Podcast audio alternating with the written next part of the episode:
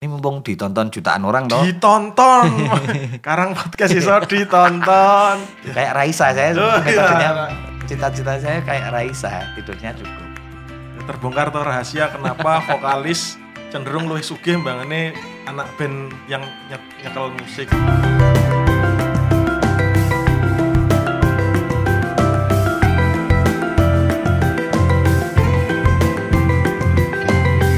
Kulon wun. Monggo pinara. Kalau yang kalian di rumah ya. Apik, apik, apik. Eh, kembali kita ketemu di podcast Temu Konco. Yoi. Sekarang kita eh, teman saya yang menemani saya kali ini buat teman-teman Jogja dan sekitarnya kudunya udah ngerti ya dia kondang kaloko pemirsa. Kayak enggak nek Jogja lah, Asia Tenggara. Asia Tenggara. Asia Pasifik. Mas Paksi Raras Ali. Halo, selamat selamat apa ini? Selamat selamat berjumpa. selamat berjumpa di podcast Temu Konco. Tak komentar itu? Nggak, Biasa, nggak, biasa dia harap nyacat ya. Tidak, saya sekarang positif thinking orangnya. Situ kan teman saya kerja, jadi nggak saya cacat. Kalau saya catat nanti situ resign. Oh, ya, ya, ya, betul, betul. saya yang repot. Eh, Oke, eh, jadi sebelumnya buat yang belum tahu dan keterlaluan sekali kalau kalian belum tahu, Mas Pax ini eh, multi talenta, yo pengusaha, yo penyanyi, ya penulis artikel, Waduh. penulis eh, lakon-lakon berlatar historis Jawa terutama, dan dia juga aktivis bahasa Jawa dan konon oleh banyak orang dia disengiti, disengiti mergani iso kabeh. Sebenarnya saya tuh lebih slow daripada temu konco. Jadi waktu luang saya itu sebenarnya lebih banyak dari situ. Situ kalau bikin podcast nanti tak tiru. Sebentar lagi. Jadi dia sangat slow sekali. iya. apa aja ditandangi Eh, tapi buat kali ini mungkin eh, lebih ke ngomongin proyeknya Mas Paksi yang baru aja ter- eh, baru aja jadi kemarin ya bulan April. Ya. Jadi beliau eh, punya apa ya gerakan lah atau Wih. aktivitas namanya Jawa Cana. gitu. Bisa diceritain Jawa Cana ini apa tas? Oke, se awalnya Jawa Cana ini sebenarnya saya bikin sebagai sebuah wadah untuk akhirnya ya akhir bukan awalnya sih akhirnya Jawa Cana ini wadah macam-macam untuk tujuannya ya pelestarian pengembangan sastra Jawa dan kebudayaan Jawa ya. Pokoknya eh, kata-kata yang seksi lah untuk untuk proposal tuh pelestarian dan pengembangan budaya. Tapi pada awalnya dulu kan sebenarnya ini kan cuman konten-konten knowledge tentang budaya Jawa yang saya kemas pribadi di sosial media melalui infografis kecil-kecil kayak media Tirto itu tapi kita rilisnya per gambar per artikel tuh tipis-tipis lah gitu. misalnya tentang keris ya sedikit tentang nyadran atau tentang apa sedikit-sedikit tentang bahasa Sanskerta Jawa sedikit-sedikit nah ternyata responnya itu kok Alhamdulillah mendapatkan banyak sekali bantuan atau support dari beberapa pihak, dari pemerintah, dari kawan-kawan. Akhirnya Jawa Cana berkembang yang awalnya cuman konten-konten kreatif di sosmed. Kemudian produk lainnya adalah yang terakhir kemarin rilis bersama Mas Temu Konco juga tabloid berbahasa Jawa, gaul. Wah, harus gaul karena memang eh, kenapa gaul segmennya memang anak muda, netizen dan pokoknya sekolah SMA dan kuliah dan pasca kuliah tapi belum tua-tua lah. Pokoknya eh, warga usia 20-30-an. Kemudian selain tabloid Jawa Cana juga mempunyai produk atau mempunyai kegiatan atau gerakan membuat kelas-kelas, kelas-kelas tentang kebudayaan dan sastra Jawa. Misalnya kelas tentang Jawa kuno untuk umum dan gratis. Nah, itu kita bekerja sama dengan beberapa pihak menyelenggarakan itu. Kemudian kelas membaca lontar naskah kuno. Kemarin juga bulan lalu barusan oh, bulan sekarang sudah Juni ya, bulan Mei kemarin juga kita selenggarakan. Kemudian Jawa Cana juga menjadi menjadi holdingnya. Wah, bahasa holding. Amin, ya Allah. Amin, amin. Sebagai wadah wadah salah satu produk lain yaitu Mantra DC itu grup musik saya yang masih ada kaitannya dengan budaya dan sastra Jawa. Gitu, Mas. Sebenarnya jadi ya karena saya dijak Mas Paksi ngurusi Jawa Cana yo Iya. eh, ketiban tanggung jawab ditanyain orang Wih maksudnya Jawa gaul dia toh mas Oh iya. Eh gaul dalam arti segmen, segmen yang kita sasar kan memang anak muda. Yes, yang saya jelaskan tadi. Kemudian gaulnya itu kita pendekatan bahasanya karena kan Orang wujudnya mergani gaul itu gerap ya sumeh sama topnya diwali kayak saya gini. Enggak maksudnya eh, pendekatan bahasa pengantar di media tabloidnya itu menggunakan bahasa Jawa yang seringan mungkin, se se apa ya, seakrab mungkin dengan sasaran segmen yang kita tembak. Misalnya eh, natif bahasa Jawa di Jogja dan Jawa Tengah sekarang kan yang usia segmennya 20-30 kan bahasanya nguku bahasa-bahasa conversation yang kita gunakan sehari-hari.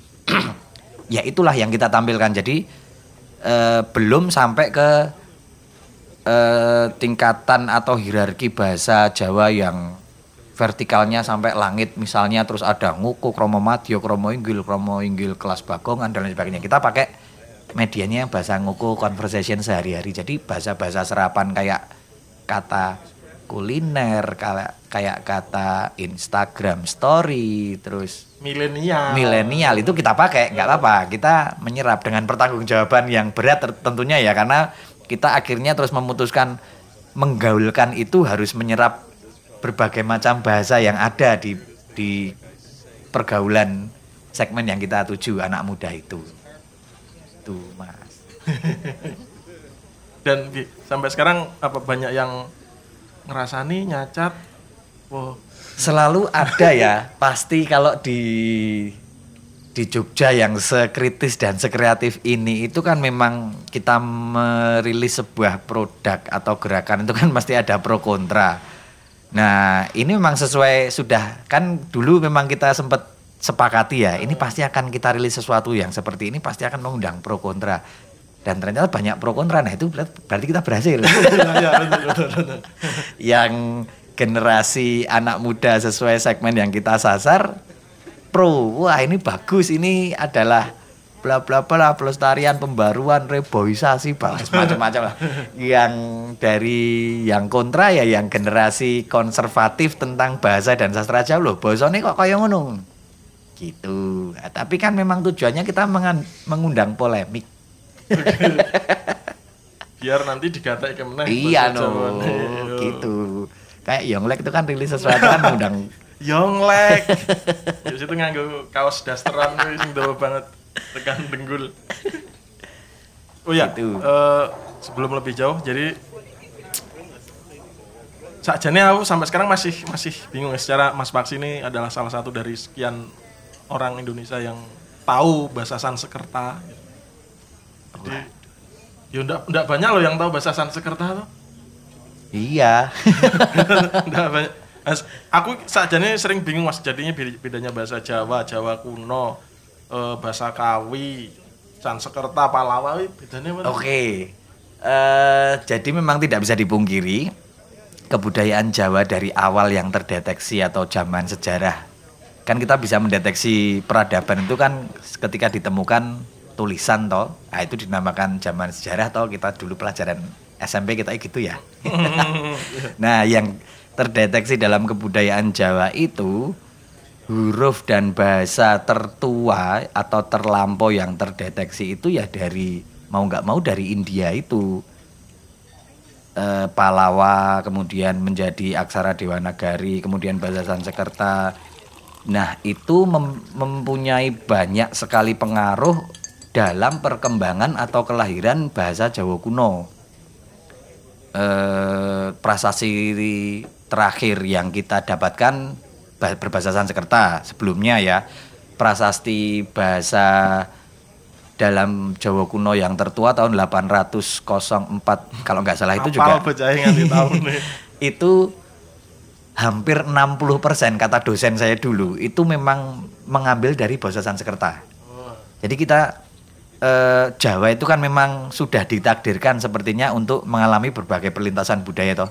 Setelah dari India kemudian masuk era Majapahit dan sebagainya, kita masuk Cina, masuk Arab, masuk kolonial Eropa. Nah, masuk kemudian Melayu. Nah, akhirnya bahasanya berkembangnya seperti sekarang ini. Bahasa Jawa yang kita gunakan itu ya ada Indianya, ada Arabnya, ada Cinanya, ada Melayunya. Melayunya, ada Eropanya.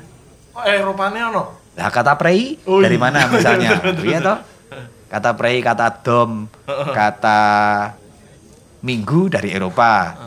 Nah, gitu. Jadi memang saya sih sebagai eh, orang yang berkecimpung di kebudayaan Jawa itu memang sudah menyadari lah kebudayaan kita itu memang tidak pernah murni gitu loh. Jadi apa pun yang kita dapatkan tuh pasti banyak eh, itu tadi perlintasan dengan budaya-budaya asing karena dari geografisnya memang kita tuh dilintasi lintasan tr- trading zaman dulu nah, tradingnya bukan trading bitcoin loh ya Ethereum misalnya, Ethereum.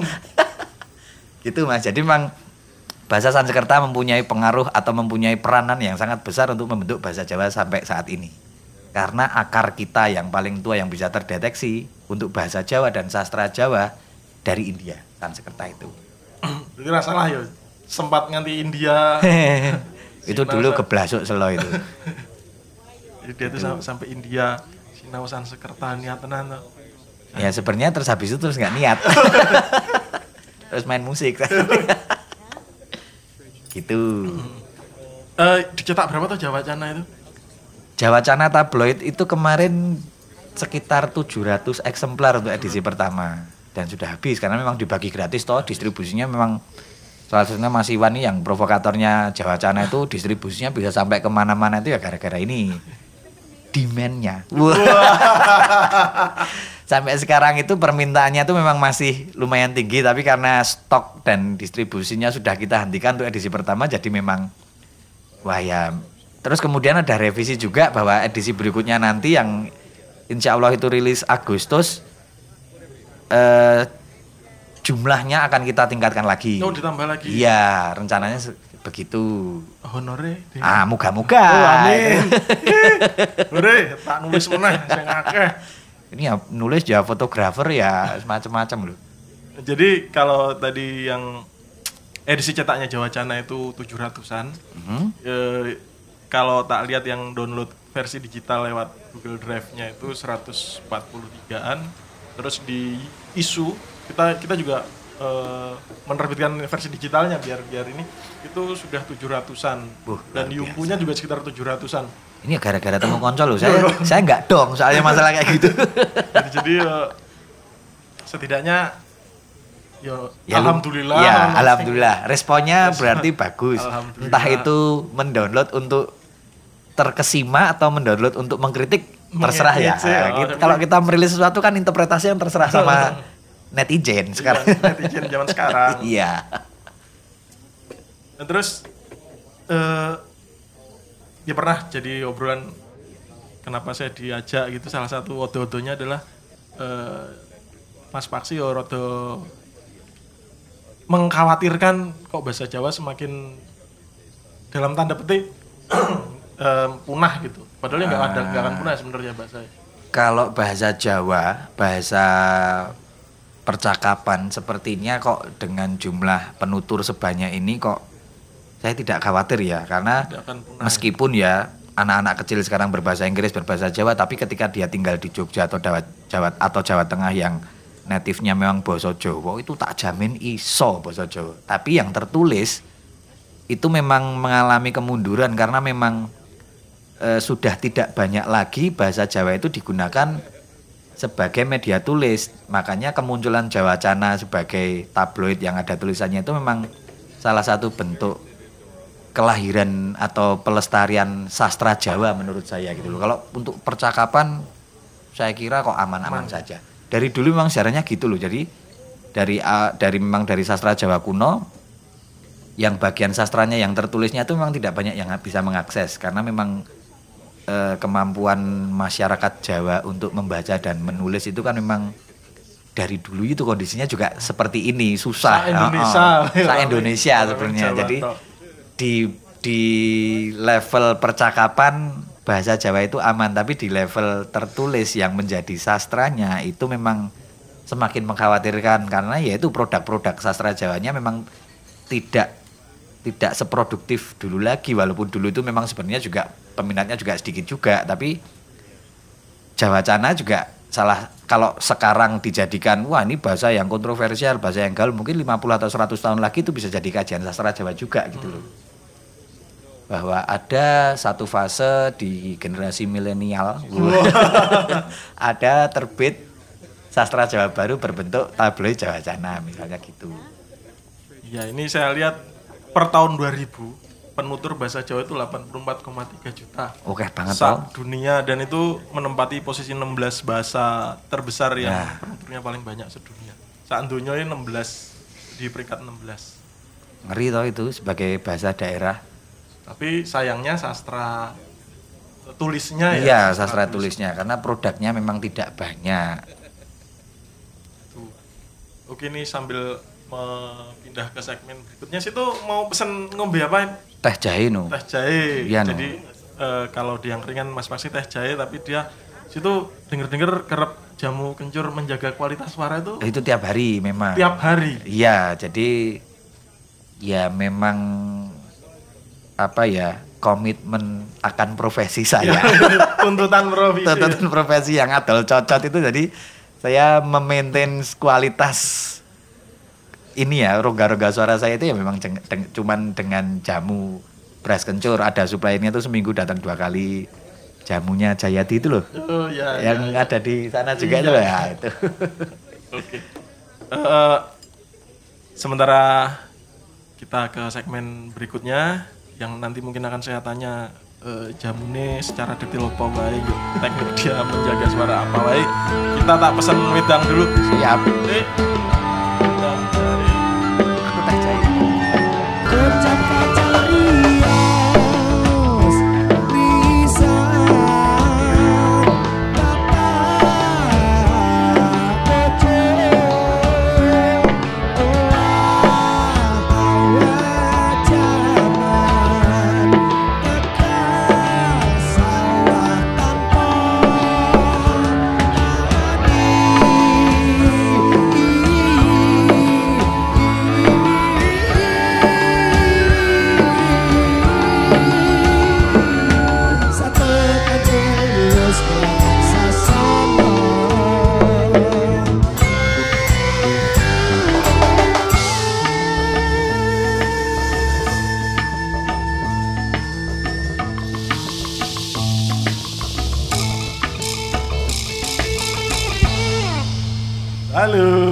Tadi di awal aku lali ra ngomong tagline-nya. Tagline-nya Temu Oh, Konco iya. Podcast adalah Temu Konco Podcast, obrolan saat bertemu kawan. Sap. Sekarang podcast anyaran sok luput ya. ya ya maklum. ya ya Ah, ini karena beliau juga adalah eh, sandang pangannya selain tadi itu juga tarik suara. iya Kalau boleh detail le menjaga suara apa itu, Mas?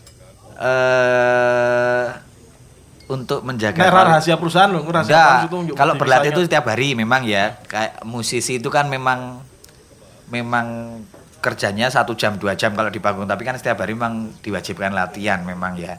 Rakitan di kamar mandi kalau ya gitaris atau basis ya atau drummer ya fingering atau apa itu memang mereka juga tiap hari memang sudah sudah komitmen akan profesinya gitu. Saya juga tiap hari masih berlatih nyanyi Kemudian karena saya tuh penyanyi kan tidak seboros teman-teman yang pegang instrumen harus beli senar atau harus beli stick. Ah, saya belinya jamu.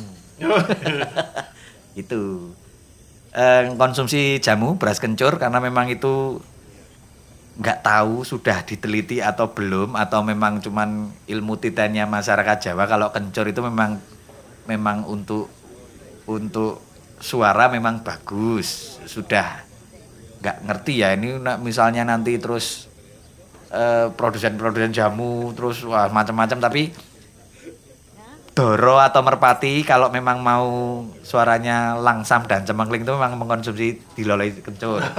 Sinden, penyanyi lawas-lawas dan lain sebagainya mengunyah kencur dan lain sebagainya karena saya dulu memang mengunyah kencur, tapi kan itu butuh effort yang lumayan ya.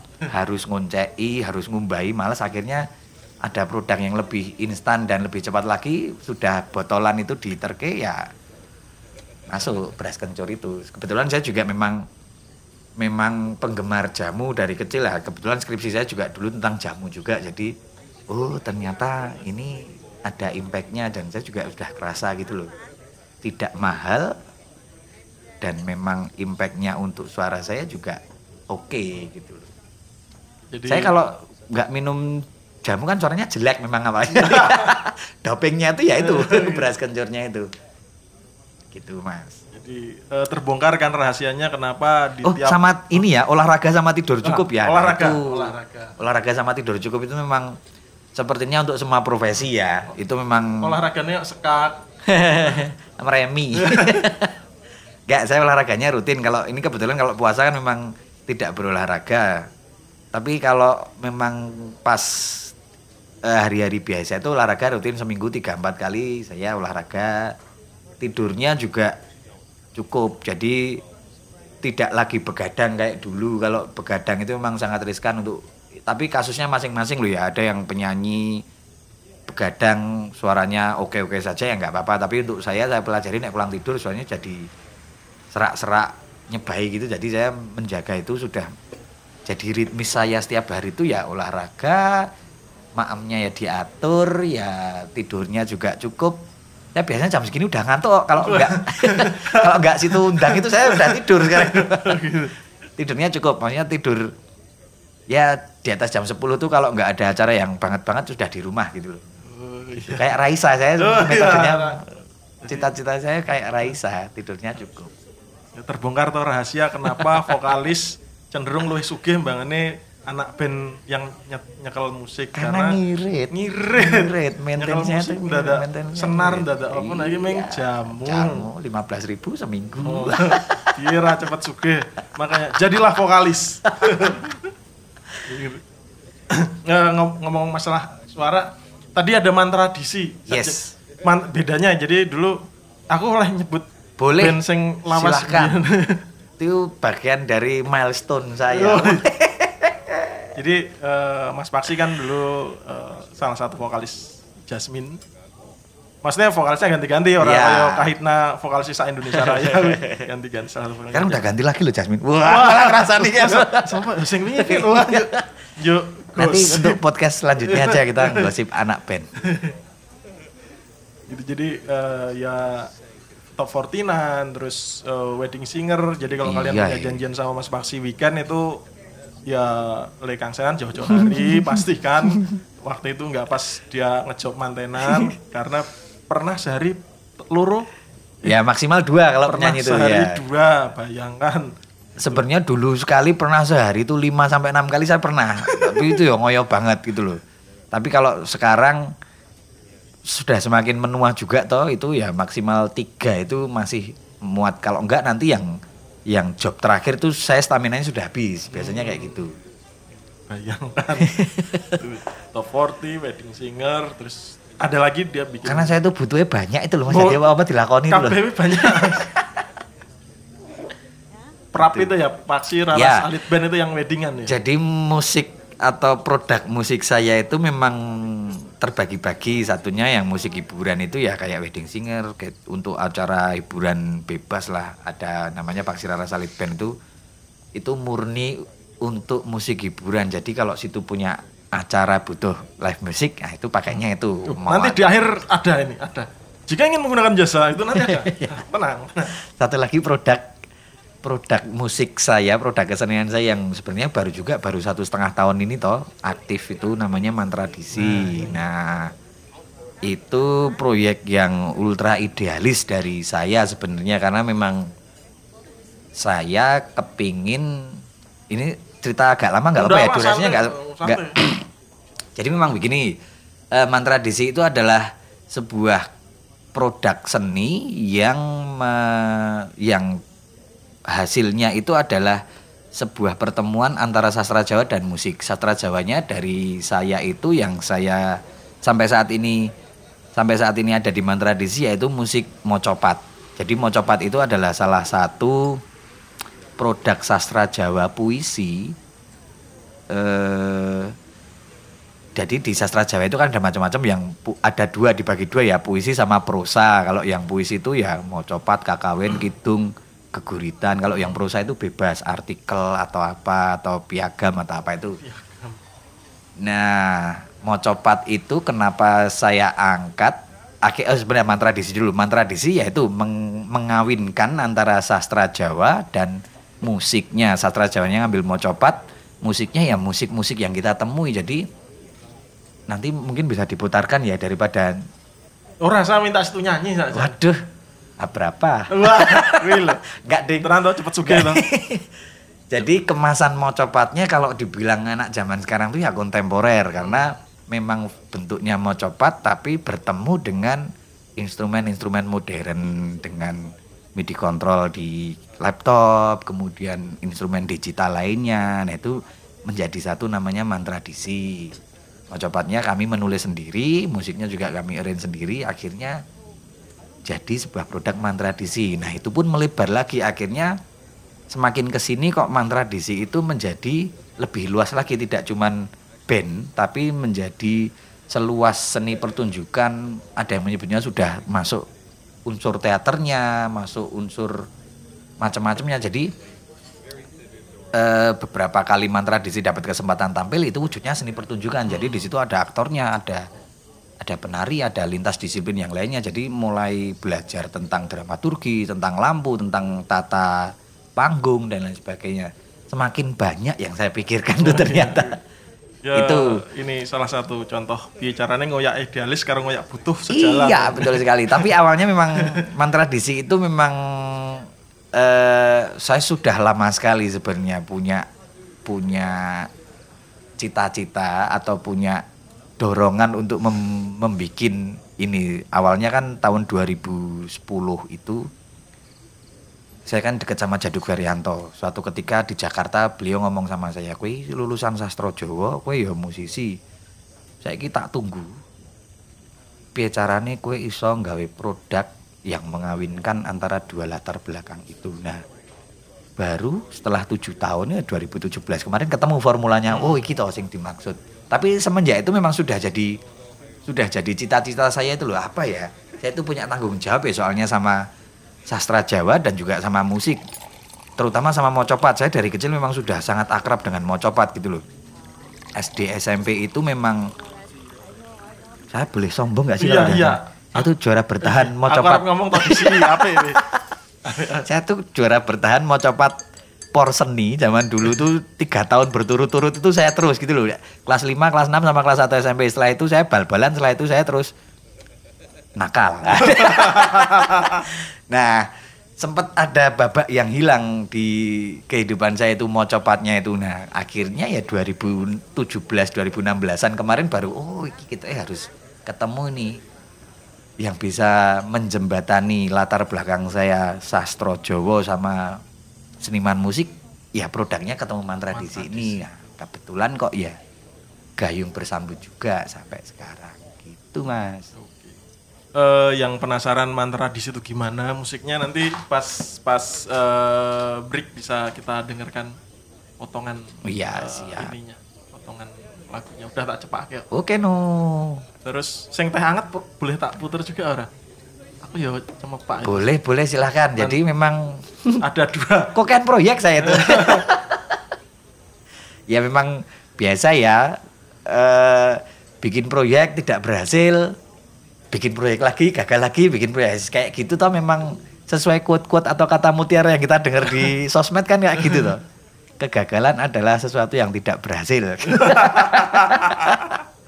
yang penting tidak berhenti sebelum menemukan mantra di situ kan memang saya bereksperimen dengan macam-macam ya tapi ternyata kok mungkin ya waktunya atau ridhonya Gusti Allah tuh ke situ oh ya wes berarti kon ngurusi mantra tradisi yang Oh. ada kaitannya sama tradisi Jawa gitu. Yang proyek-proyek pop itu ternyata kok tidak direspon sama tidak direspon dengan bagus itu loh sama berbagai pihak ya sudah jalur saya itu tapi bukan berarti terus saya kepingin eh, terus berarti saya tidak ke musik yang pop lagi loh saya tetap main yang musik entertain itu loh itu karena memang salah satu yang bisa mensubsidi kehidupan Iya, saya itu di situ itu. Nanti jangan khawatir kalau mau Iya. eh, order yang musik hiburan masih bisa. Iya no, saya nggak cuma mau copat situ mau minta Ed Sheeran apa Dua Lipa juga bisa. Oke, eh, ini kita dengerin sedikit ya. mantra di situ gimana eh, dengerin. Yuk. Kang Amola Kang Pinola Tan Kenoto Luntur luhur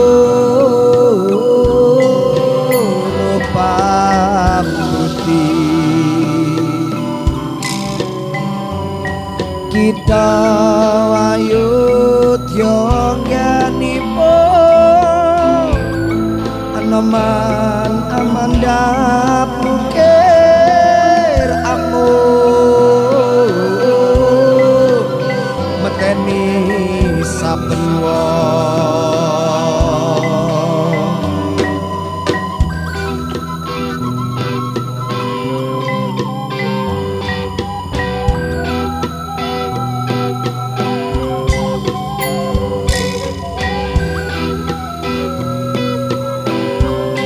Sap, oh belum sap ya? Sapnya nanti Oh, awal iya, iya. terakhir. Ah, itu tadi eh, sedikit potongan eh, mantra tradisi. Jadi gitu kurang lebih eh, tadi yang digambarkan Mas Paksi tadi outputnya kayak gitu. Oke. Jadi selain wedding singer juga kalau mau order mantra tradisi bisa di kontak personnya di Sama kok tak urusin. Jadi kan mau coba itu saya dengar-dengar ono ada macam-macam ya, ada jenis-jenisnya. Iya. Mm. Apa mijil ono. Iya betul betul betul betul. Itu apa tuh klasifikasinya apa maksudnya apa terus dulu tak kira itu ada, adalah judul lagu nek dandang Eh. Oh, ndak. Itu saja nih me- mengacu pada apa? Ya, oke. Jadi mocopat itu kan bukan tembang sebenarnya ya. Saat awalnya itu kan puisi, kemudian identik penyampaiannya itu ditembangkan. Akhirnya identik menjadi tembang gitu loh. Tapi itu sebenarnya genre sebuah puisi dengan aturan-aturan atau metrum-metrum tertentu. Nah, pengklasifikasian ada Micil, Asmorondono, Sinom Kinanti sampai ada 13 sampai 15 tembang itu sebenarnya klasifikasi pertama dari metrum atau aturan-aturan penulisan. Situ nek pernah dengar gurindam, soneta, pantun itu kan ada tuh jumlah baris, jumlah suku kat, eh jumlah akhirannya ABAB, rimanya dan lain sebagainya. Mau copat pun seperti itu. Tapi di sini kan namanya bukan lagi jumlah kalimat, eh jumlah oh, jumlah baris, jumlah suku kata, namanya guru lagu, guru wilangan, guru gotro kayak gitu toh nek di pelajaran bahasa Jawa itu. Jadi pengklasifikasian mocopat yang awalnya itu sebelum kita masuk ke ke eh, watak tembangnya itu tentang aturan penulisan dulu. Kalau Asmorondono itu jumlahnya harus 10 baris dalam satu paragraf misalnya kayak gitu. Kalau Kinanti itu suku katanya harus dihitung, guru lagunya itu akhirannya harus AI, AI, AU, AU misalnya kayak gitu. Mm-mm. Terus Gambuh itu harus empat baris. Nah, eh serumit itu penulisan mocopat. Kenapa harus rumit gitu? Memang seperti itu. Kita mengadopsi metrum-metrum kayak gitu tuh ya dari India juga. Di Yunani, sastra Yunani, sastra Cina, sastra Arab, sastra India yang klasik semuanya pakai aturan penulisan. Kalau di India yang menulari di sastra Jawa menjadi KKW Jawa kuno itu lebih lebih lebih kompleks lagi peratu- aturan penulisannya jadi jumlah suku katanya harus berapa dalam satu lare jumlah barisnya harus berapa nah itu menurun sampai ke mocopat saya berani mengklaim kalau mocopat itu adalah bentuk puisi klasik sastra Jawa yang terakhir karena setelah itu terus bebas Oh. Nah, era era pemberontakan, era kontemporer itu tadi akhirnya bebas muncul keguritan, muncul puisi bebas. Seperti juga di sastra Melayu atau sastra Indonesia atau setelah generasi balai pustaka selesai dengan pantun, gurindam, soneta dan lain sebagainya, akhirnya muncul angkatan baru angkatannya Khairil Anwar yang sudah bebas bikin puisinya tidak harus dihitung lagi jumlah barisnya bebas puisi cuman Tuhan Tuhan Tuhan Tuhan Tuhan Tuhan aja itu nggak apa-apa itu sudah kontemporer di sastra Jawa juga seperti itu itu juga berlaku di sastra-sastra lain di seluruh dunia jadi yang klasik itu selalu teratur kita saya mengklasifikasikan yang klasik sama yang kontemporer seperti itu. Yang klasik itu banyak aturannya, yang kontemporer itu sudah bebas. Nggak tahu itu bisa diteliti faktornya apa gitu. Nah, dari situ lagi dibedakan lagi dengan watak tembang atau karakter tembang. Jadi misalnya mau nanti kanca muda. Wah. Sebutannya apa ini? Sebelah teman-teman teman-teman kawan- kawan-kawan iya, ya, kawan-kawannya konco-konco kan Wah, oke. konco itu bisa googling lebih lanjut tentang karakter tembang misalnya untuk tembang Durmo itu tentang tegas atau tentang perang tembang Mas Kumambang itu tentang nelongso tembang Kinanti itu untuk menuturkan sesuatu tembang Asmorondono itu isinya cinta Nah, gitu-gitu jadi akhirnya berkembang ke sampai ke watak tembang misalnya juga kalau di kalau di musik barat mungkin kalau nada-nadanya minor lebih sedih. Oh. Nah, gitu-gitu loh Mas tentang karakter atau watak-wataknya jenis-jenis puisinya itu kayak gitu. maksudnya Ada maksudnya, tapi saya garis bawahi dulu ini mumpung ditonton jutaan orang toh. ditonton. Karang podcast iso ditonton. Ini kan disimak Oh, jutaan disimak. orang. Yang Anda googling tentang urutan Mocopat mulai dari Mas Kumambang, Sinom sampai Megatrus itu salah.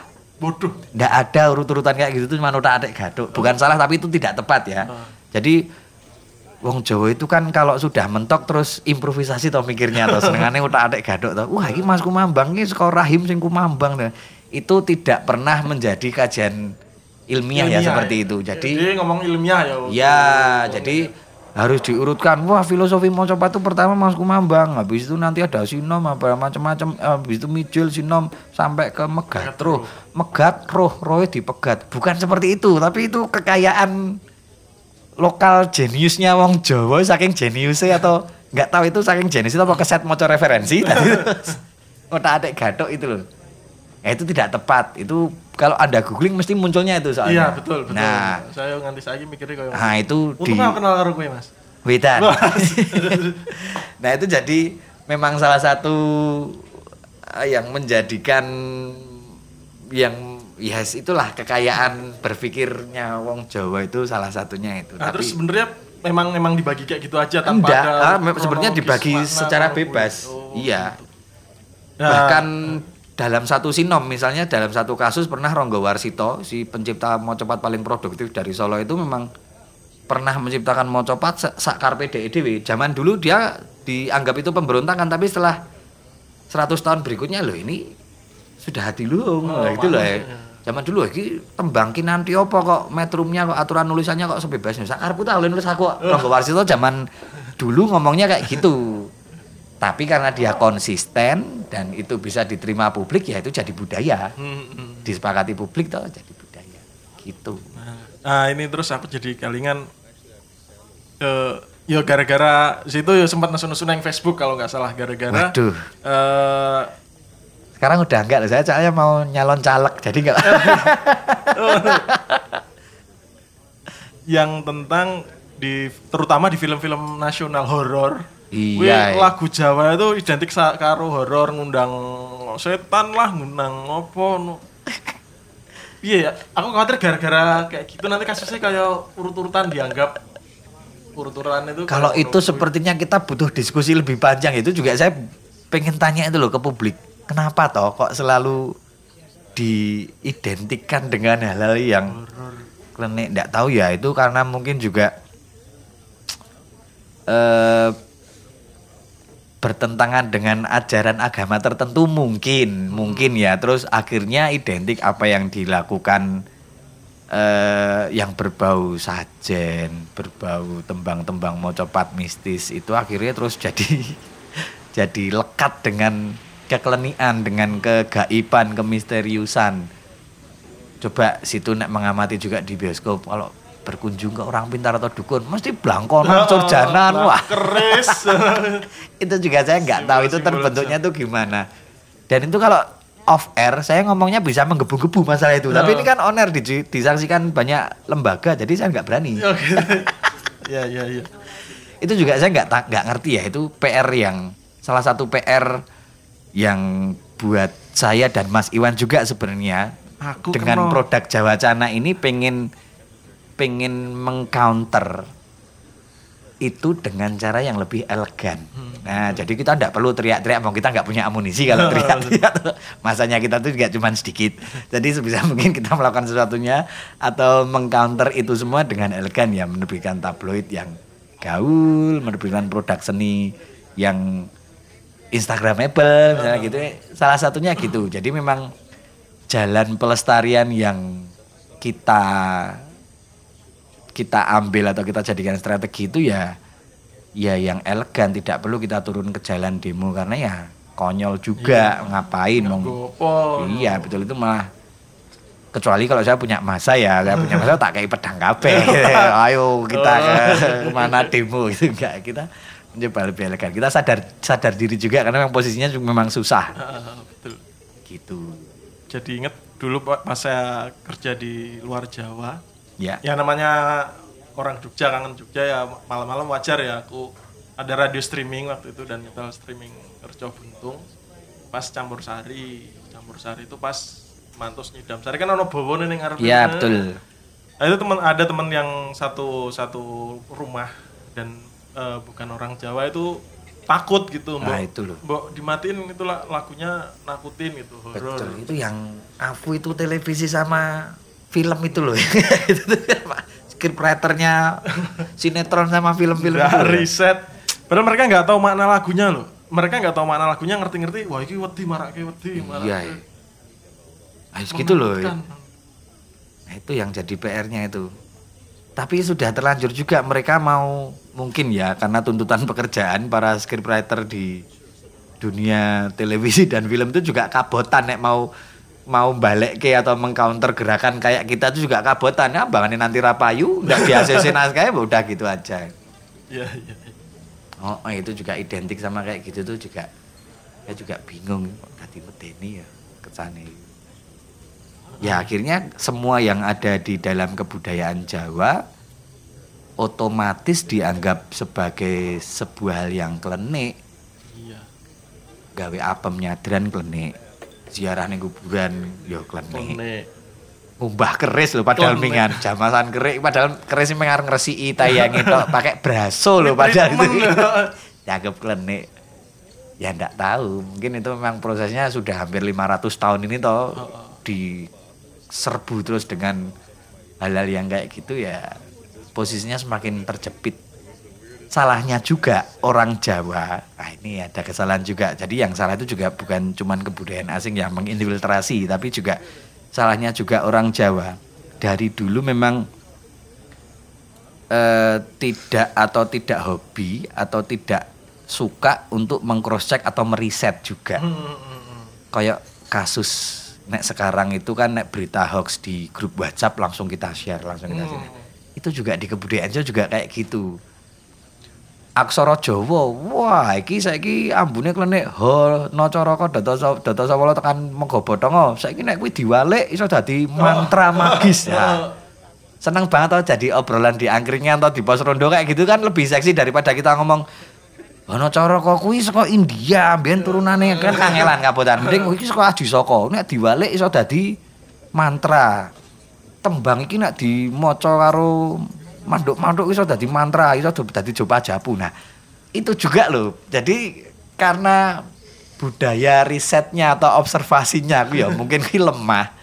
Itu juga yang menjerumuskan kebudayaan Jawa. Salah satunya kita karena kita keset kita langsung membypass ke arah-arah yang non ilmiah karena untuk mendekati ilmiah karena kita harus membaca paling Oh. tidak. Nah, Abot. abot memakan banyak waktu, memakan banyak tenaga. Dan tidak semua orang bisa mengakses literasi. Nah, jadinya daripada begitu digeneralisir aja semua, di bypass aja semua langsung ke topiknya. Gunung Merapi jeblok. Wah, tim dari dari apa BPKP BP, BPTG. Nah, banyak kuwi wilayah. wis le le observasi per detik to ngantian. Sing saka kene wah kayak lagi duwe gawe. Kayak gitu kayak gitu loh yang saya itu sebenarnya nggak suka. Jadi eh terus nanti ojo ya ojo macam-macam Gunung Merapi lagi duwe gawe. Iya, tapi bukan ke situ dulu pendekatannya. Ilmiahnya didekati dulu. Kamu konsultasi dulu sama baca seismograf dulu atau konsultasi sama orang yang sekolah dulu baru setelah itu tingkatannya kalau itu sudah bisa mau tingkatan yang lebih filosofis atau ke perasaan atau rasa di Jawa itu silahkan tapi jangan di bypass. Itu yang sering saya komplain di netizen. Itu kayak gitu. Apa-apa langsung di bypass ke arah filosofis ke arah yang berbau Klenik. non ilmiah klenik dulu. Nah, itu yang menjerumuskan kita. Makanya ya jangan marah nek. Orang dari temennya Mas Temu Konco tadi dari luar Jawa terus dengerin tembang wah medeni ya gara-gara kamu juga Padahal gue campur sari loh.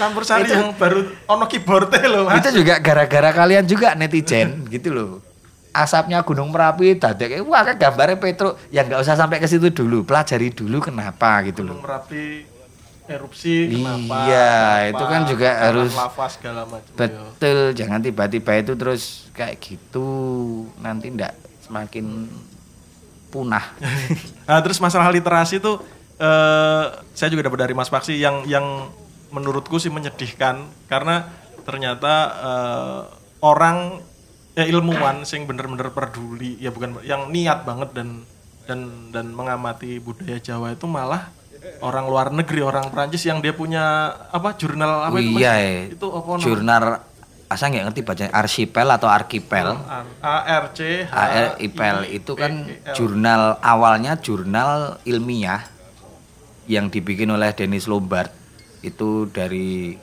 Prancis Sorbonne loh Sorbonne itu. itu memang sangat mencintai kebudayaan Jawa. Akhirnya jurnal itu meluas juga sampai ke kebudayaan-kebudayaan Indonesia.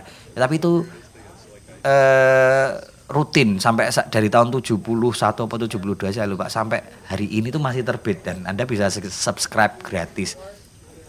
Nah, itu ilmiah sekali dengan yang mengkaji di situ tentang kebudayaan Jawa itu ya tingkatannya sudah profesor di Leiden, profesor di Oxford, profesor di Prancis tadi. Mereka berbicara tentang Jawa gitu loh dan banyak ahli-ahli yang membahas sekarang ya dari misalnya di perpustakaan sastra Jawa jurusan saya kuliah itu ada 100 daftar literasi yang harus dibaca. Itu mungkin yang dari lokal cuma 4 atau 5 kok, yang lainnya luar negeri semua. luar negeri semua. Profesor atau guru besar sastra Jawa pertama yang diangkat tuh Profesor Ruud Mulder itu juga Belanda.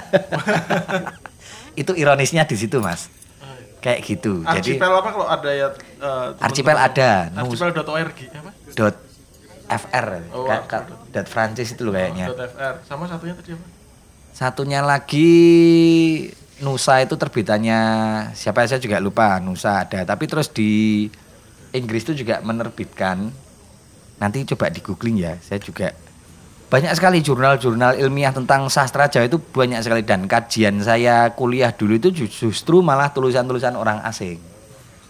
Dan yang lebih ironis lagi kan memang konservatorium atau bahasa perawatan ini apa? Ah, ya, konservatorium konservasi naskah terbaik naskah-naskah kuno, manuskrip kuno sastra Jawa terbaik itu justru di Inggris sama di Belanda.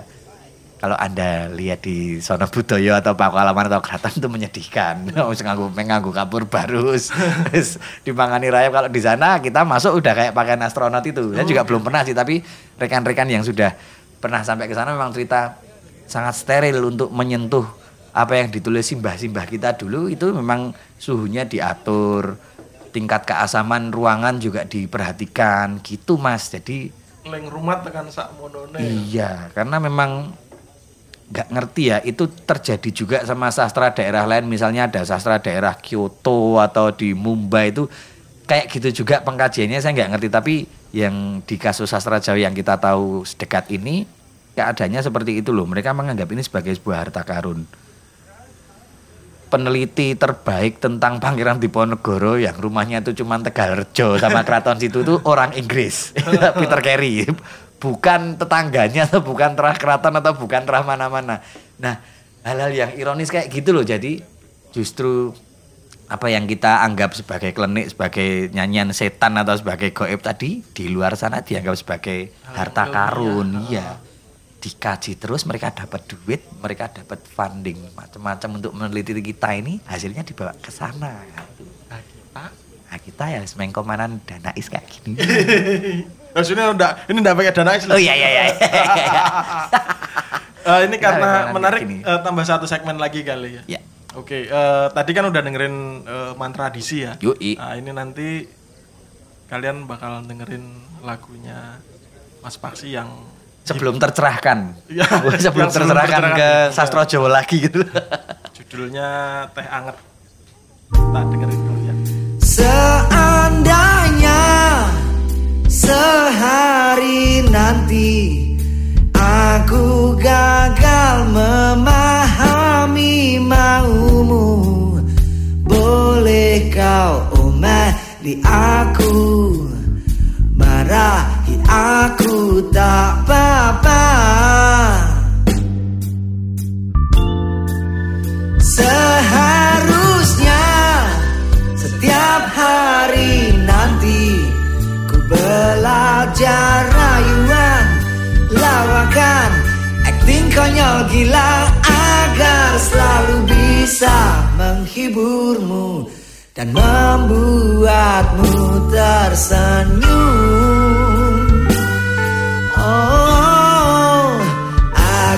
Selalu bisa menghiburmu dan membuatmu tersenyum. Segmen berapa ini kita berarti? Kan banyak. Banyak ya? Biasanya tiga ini kita turah-turah. Iya, saya selalu berbusa-busa ya kalau ngomong bab budaya Jawa itu. Karena di Maaf ya pendengar, kedawan ini. enggak jadi itu itu salah satu kenapa saya penasaran bikin podcast di ini karena eh, ya kan podcast lagi naik daun dan aku akhirnya Hmm. ini lebih seneng dengerin podcast dibanding dengerin lagu dan setiap setiap search eh, podcast Indonesia gitu, dan pembicara orang Indonesia kebanyakan eh, anak-anak itu berbicara ala Jakartaan.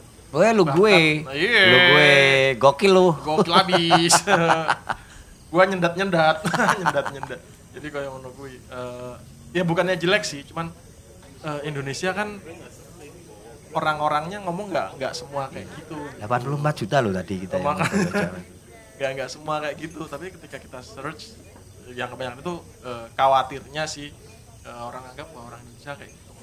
Ya, ya makanya di sini mungkin akan sangat jarang ada lu gue kecuali mungkin tamunya eh, orang yang biasanya ngomong seperti itu. Ya. dan bahkan beberapa podcast yang dari Jogja juga nggak pakai lu gue yang dari luar Jakarta siapa tahu siapa tahu.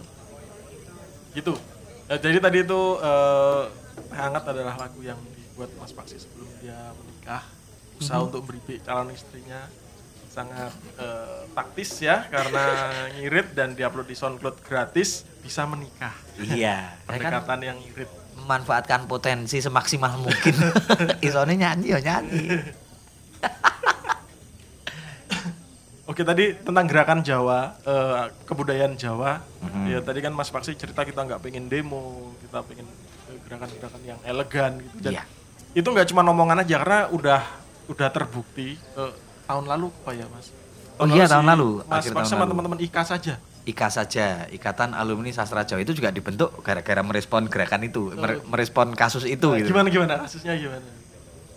Jadi kan begini, eh, akhir tahun lalu saya lupa bulannya kalau nggak salah November atau Oktober itu kan Ring Road Jogja itu kan diberi nama baru, nama jalan Ring Road diberi nama dengan Jalan Brawijaya dan sebagainya. Penamaan Jalan Ring Road yang baru itu kan mema- salah satu seremoninya mema- memasang plakat atau papan nama jalan memakai aksara Jawa. Ternyata banyak yang lusut. Itu loh, konco-konco banyak yang salah tulisannya itu. Nah, saya kan punya grup WhatsApp alumni sastra Jawa ya itu protes macam-macam. Sudah banyak kawan-kawan yang rilis marah-marah di Facebook terutama. Wah goblok wah, wah, wah." akhirnya eh, karena kan memang visi saya pribadi itu kan memang harus kalem dan elegan walaupun di belakangnya itu kan mangkel saya rilis lah sebuah artikel tapi sebelumnya saya sudah kong kali kong sama alumni. Udah gini aja kita bikin bikin ini aja yuk. Di di guyupke lagi. Ini ikatan alumninya itu biar kita sepakat ngomong ngomong satu jalan. Eh ngomong satu jalur gimana caranya ini biar ide atau opini kita tuh bisa didengarkan. Wah gini gini. Saya Lin, nulis aku aja dengan cara seperti ini aja. Akhirnya eh, saya mencoba menulis di upload status di Facebook, posting status di Facebook sehalus mungkin tentang kritikan itu dengan cara ini keliru loh, tapi kita tidak menyalahkan. Kita juga kok yang keliru sebagai alumni sastra Jawa itu kenapa tidak turun tangan untuk membantu itu juga kan itu sebenarnya tanggung jawab kami juga. Kami itu jurusannya sepele tanggung jawabnya gede soalnya. Jadi saya upload status kayak gitu, mohon nanti ada pihak yang yang merasa berwenang untuk memperbaiki ini bisa langsung kontak nomor saya, tidak usah tidak usah rame-rame. Nah, lanjut ya. Yang tadi posting itu ternyata maghrib itu sudah direspon karena saya memang mencantumkan nomor WhatsApp saya direspon. Mas, saya dari pihak reklame yang ini, Mas, saya dari pihak yang menginisiasi proyek penamaan papa nama kemarin. Ini gimana? Yes, kita juga ngobrolin enak-enakan akhirnya wes Mas, kita sama-sama bergerak cepat dan silam aja. Maksudnya orang yuk sing kalau situ mau tanggung jawab, saya juga tidak bakal mempublish ini semua gitu loh maksudnya. Akhirnya malam itu apa namanya jalan yang salah dilepas. Eh, draftnya draftnya tulisan-tulisan yang kemarin salah itu jam sekitar jam 9 malam itu sudah ketemu sama teman-teman dari IKA saja itu sudah direvisi subuhnya sudah dipasang lagi Wow. ya gitu jadi Pergerakan ternyata senyap. pergerakan senyap itu dan elegan itu ternyata impactnya lebih bagus daripada kita teriak-teriak. Kalau kita teriak-teriak turun di jalan, mong ya cuman paling cuma 10-12 orang malah nggak didengerin orang tuh. Nah akhirnya itu semua masalah terselesaikan hanya dalam waktu satu malam, tidak berlarut-larut dan memang ya beres. Nah akhirnya terus pada situ juga saya juga punya kesepakatan sama si pihak-pihak yang terlibat di situ. Ini kita senyap tadi ya nggak usah dipublis karena juga kepentingannya kan banyak kalau misalnya mempublis perusahaan reklame yang membikin atau person-person yang menyerahkan draft kontennya itu kan juga nanti kan Railo. nggak nggak ilok. Wong Jawa tuh harus apa seliro itu tadi akhirnya semua beres. Besok paginya tuh udah selesai masalahnya tuh. Banyak media yang menghubungi kami terus akhirnya dari beberapa koran tuh ini buat diangkat jadi feature berita atau apa? Enggak mau masalahnya sudah selesai kok. Beda kalau misalnya saya tuh haus publis publikasi. Neng, terus. jari sarap nyalon.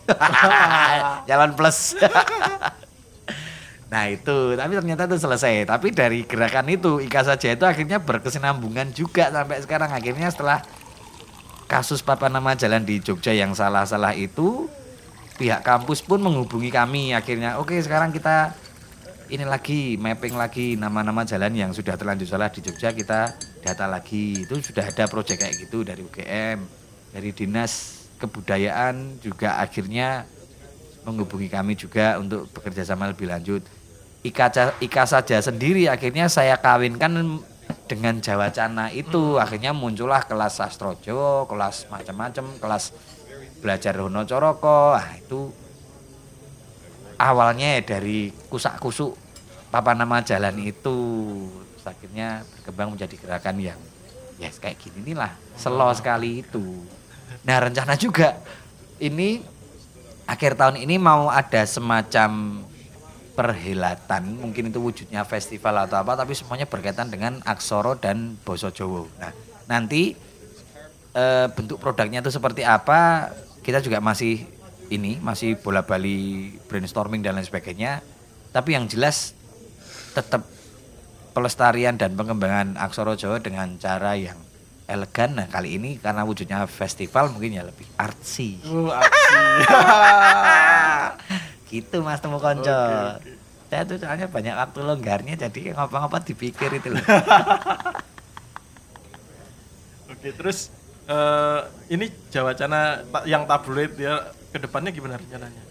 Nah semoga eh support-support dari berbagai pihak itu terus mengalir ya, terutama masalah dana. Tapi entah loh, na- nanti kita bisa mandiri. Amin. Toh?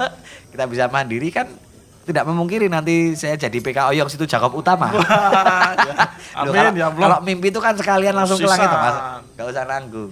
Ya cita-citanya sih pokoknya memang harus berjalan terus entah nanti di eh, kan sampai saat ini kan memang ini jadi produknya disupport full sama pemerintah masalah pembiayaan. siapa tahu besok-besoknya bisa mandiri kemudian bisa sekonsisten basis misalnya atau meluas lagi seperti arkipel itu akhirnya ada jurnal ilmiah yang diakui lebih banyak orang ya siapa tahu tapi cita-cita itu pokoknya langsung pasang Mm, kita yang edisi keempat atau kelima pasang iklan mungkin Oh, ya. iya. jamu apa iklan di situ Jawa Wacana sebenarnya terbitnya tiap apa tuh mas?